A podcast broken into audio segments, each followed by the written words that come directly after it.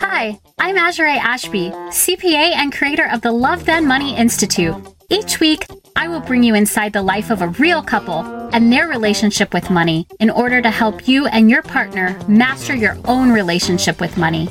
We can no longer rely on the taboo of money to justify our avoidance. And we can no longer change the topic when things get real.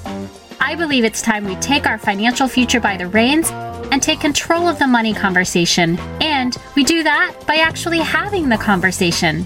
So get ready to listen, relate, and be inspired to achieve your financial dreams together. Because you know what they say first comes love, then comes money. So let's do this.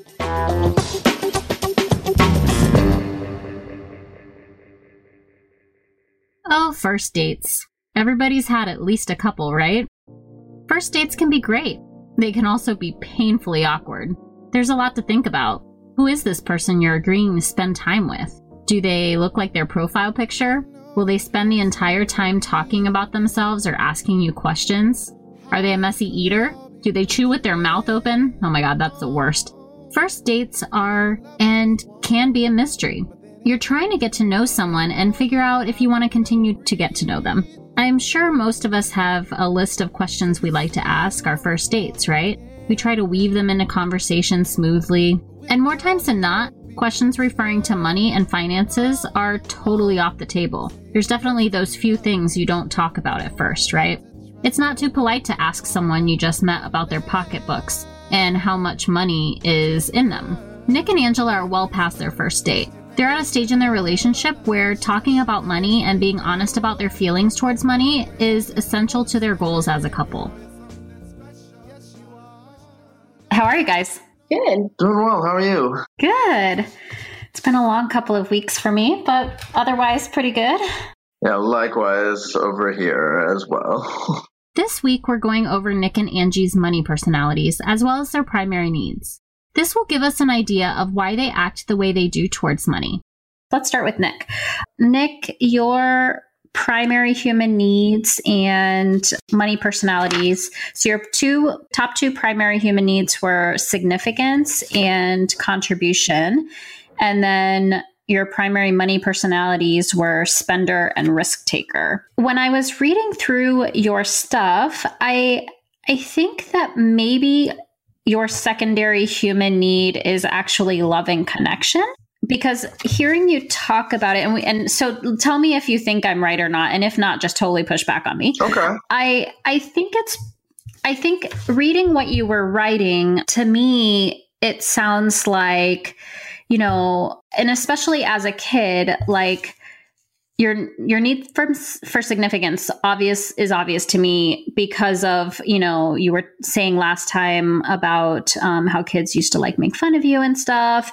And so you know that need for significance is kind of you know the want to feel that that that's no longer the case like you're no longer that kid. And i think what you really always wanted was for like and you say it in here that like you want people to like you and accept you and at the root of that, I think it's that want for love and connection from others. So that want for acceptance, that want for, you know, some sort of intimacy, not in like a romantic way, but like that need for connection to me is is more the case than the contribution. Like the contribution is more like general i would say. So i don't i don't know how to explain it but like i feel like contribution is more like okay i'm going to go and do this thing generally to like help a bunch of people in the world or i'm going to donate money to causes that i care about. But like in this case specifically i think that you know i think it's a little bit more about wanting to have those relationships with people does that make sense That absolutely makes sense. I think I might have discredited it because I try to avoid people at this juncture in my life, but it definitely makes more sense than contribution now that you kind of break it down that way. And I think it pairs very well with that that need for significance. I think that the two of them kind of kind of go hand in hand actually. Yeah, and it's interesting. Like, I think you're right in that I think that when your primary need is significance, the the secondary need for love and connection just enhances the significance you feel.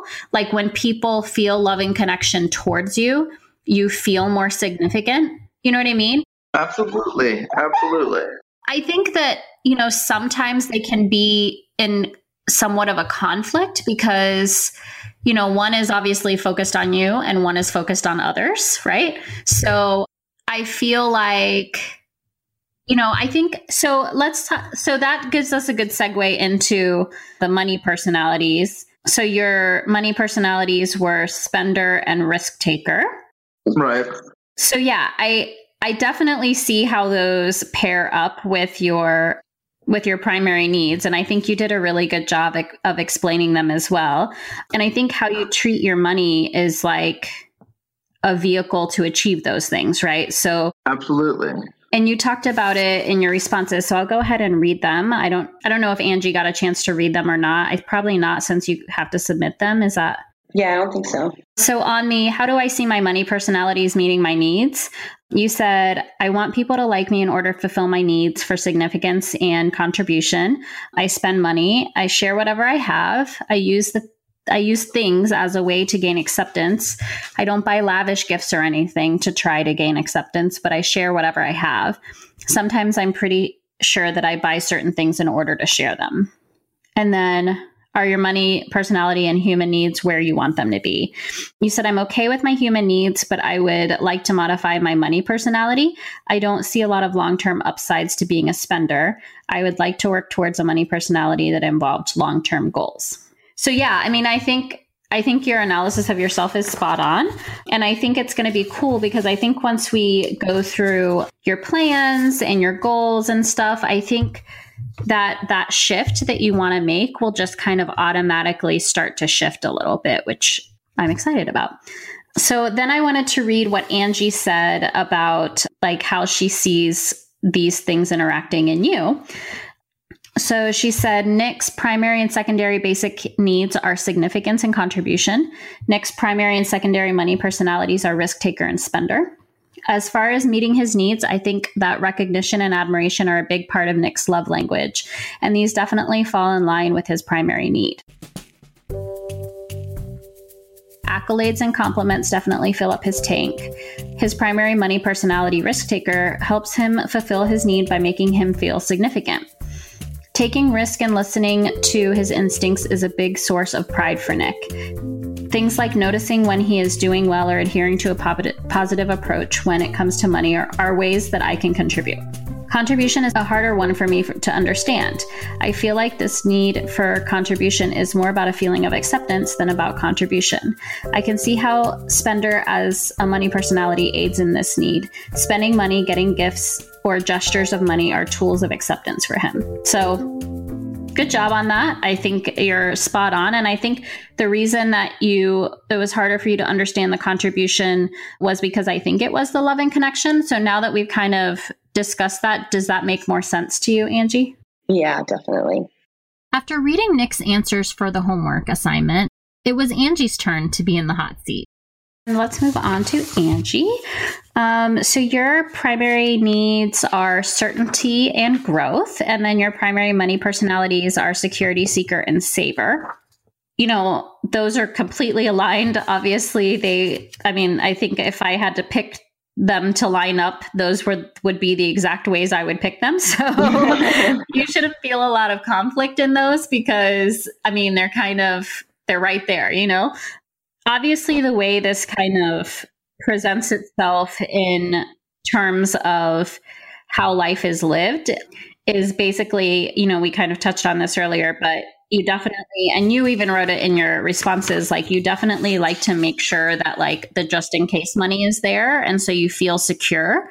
And a lot of obviously a lot of certainty is having that feeling of security. And so like obviously uncertainty is like the opposite of it right? So you would you feel you probably feel a little bit of turmoil when that those security seeking needs aren't met because you have that feeling of uncertainty. And then you know, with the growth and the saver, basically, you know, obviously wanting to grow as a person, just, you know, spiritually, emotionally, all of that is one thing, but then also wanting to grow financially and, and kind of, be in a different you know your your goal is to then be in a different place than where you are today. Obviously part of doing that is being a saver. And so totally makes sense that you know you kind of would tend towards those money personalities. So, what you wrote is to how do I see my money personalities meeting my needs? I see my money personalities meeting my needs by helping to provide a safety net. I don't like feeling helpless or like one surprise might throw off the balance of my financial stability. I would certainly like to have a lot more money saved because without a decent sized savings, things like injuries, natural disasters, family emergencies, etc., could really take a toll on my finances. I like to be self sufficient and not have to rely on others to help or bail me out. I see my mother often doing this for my other siblings, and I don't think it's doing them any favor favors. and are your money, personality, and your top human need where you want them to be? You said, I would like my primaries to be risk taker and growth. Worrying about being prepared for what might come next definitely inhibits me from trying something new. I would like to not have to worry so much about certainty and focus more on growth and contribution.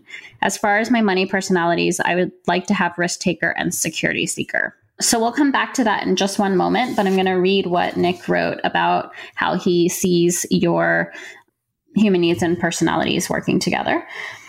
He said Angela's primary need needs are certainty and security seeker, and secondarily, she needs growth and is a saver. Her needs and money personality totally make sense in a symbiotic relationship.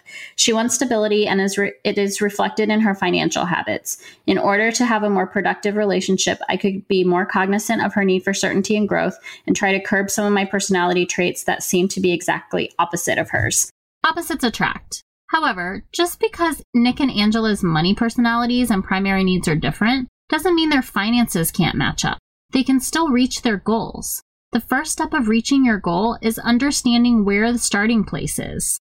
Let's talk about how how we get you a little bit more comfortable with risk. And so I think I think Nick what you said about kind of trying to curb some of your personality traits that seem exactly opposite of hers is good, but I also think that you know, a lot of times the differences in how who we are are can really be benefits, right? So, I mean, you're a risk taker. And so, what Angie needs is someone who's going to kind of help her become a little bit more tolerant of risk. So, I have a question for you, Angie. Like, in general, in life, like, do you do things that make you feel uncomfortable? Like it doesn't have to be with money, but just like in any area of life. Are you Not really. okay. this, this is the girl that worked at the same place for like five years. I think you lived in the same apartment for about that time period as yeah, well. I like comfort. Yeah. Um it's like uh, some of the changes I think I helped kind of progress, but yeah. Okay, so I think a good place to start. So, obviously, we talked about last time, like some of your goals as far as like, you know, things, ideas you have, and things you'd like to do. I think it's not something that we're you're going to get to like right away that comfort level of doing those things but i think one thing someone gave me this idea just the other day because i tend towards like liking predictable as well there's certain areas of my life where I'm comfortable with like uncertainty, but a lot of times I tend towards that like inside my box type of behavior. And so my challenge for you is to every day for the next 30 days do something that is outside of your comfort zone. And it doesn't have to be financially, it doesn't have to be in any category whatsoever. Like if walking down the street and like saying hi out loud to a person is outside of your comfort zone, like do that. Or if I don't know, ordering a different thing at the place you always order the same thing is outside of your comfort zone. Like, do that, right? So they can be small. So, but my challenge for you is to kind of start doing little tiny things like one a day. And I think that that will get, that will like build up your tolerance. Does that make sense? Yeah, it does. So, I think it's a good place to start because with someone who is so grounded in, you know, that need for certainty and that need for predictability, you have to start small to kind of get where you want to go. But I think in general, like Nick's Nick's risk taking personality is a, an awesome compliment. And the same, I think Angie's security seeking personality is an awesome compliment for Nick. So, you know, I think that the really awesome thing about doing these things is not just to see the differences, but to understand how you guys can use them to complement each other and to grow each other and to, you know, kind of help each other in the areas where you may not be as strong in those particular area particular places. Does that make sense? Yeah, yeah. definitely. Meet the middle. yeah, exactly. so yeah, so that would be my my challenge uh, um, to you would be to kind of like do those little things that are outside of your box. I can do that. So, any questions or comments on any of this? No, I think it's pretty straightforward. All right. So, Nick, your primary financial goal was to get better at managing money so you can be my, more financially stable, which would introduce better habits to your financial well being. And you need to do that to start taking steps to secure future finances, have less stress because of money. And your final why do you want to do that is because you're technically an adult now and it's about damn time you start acting like it.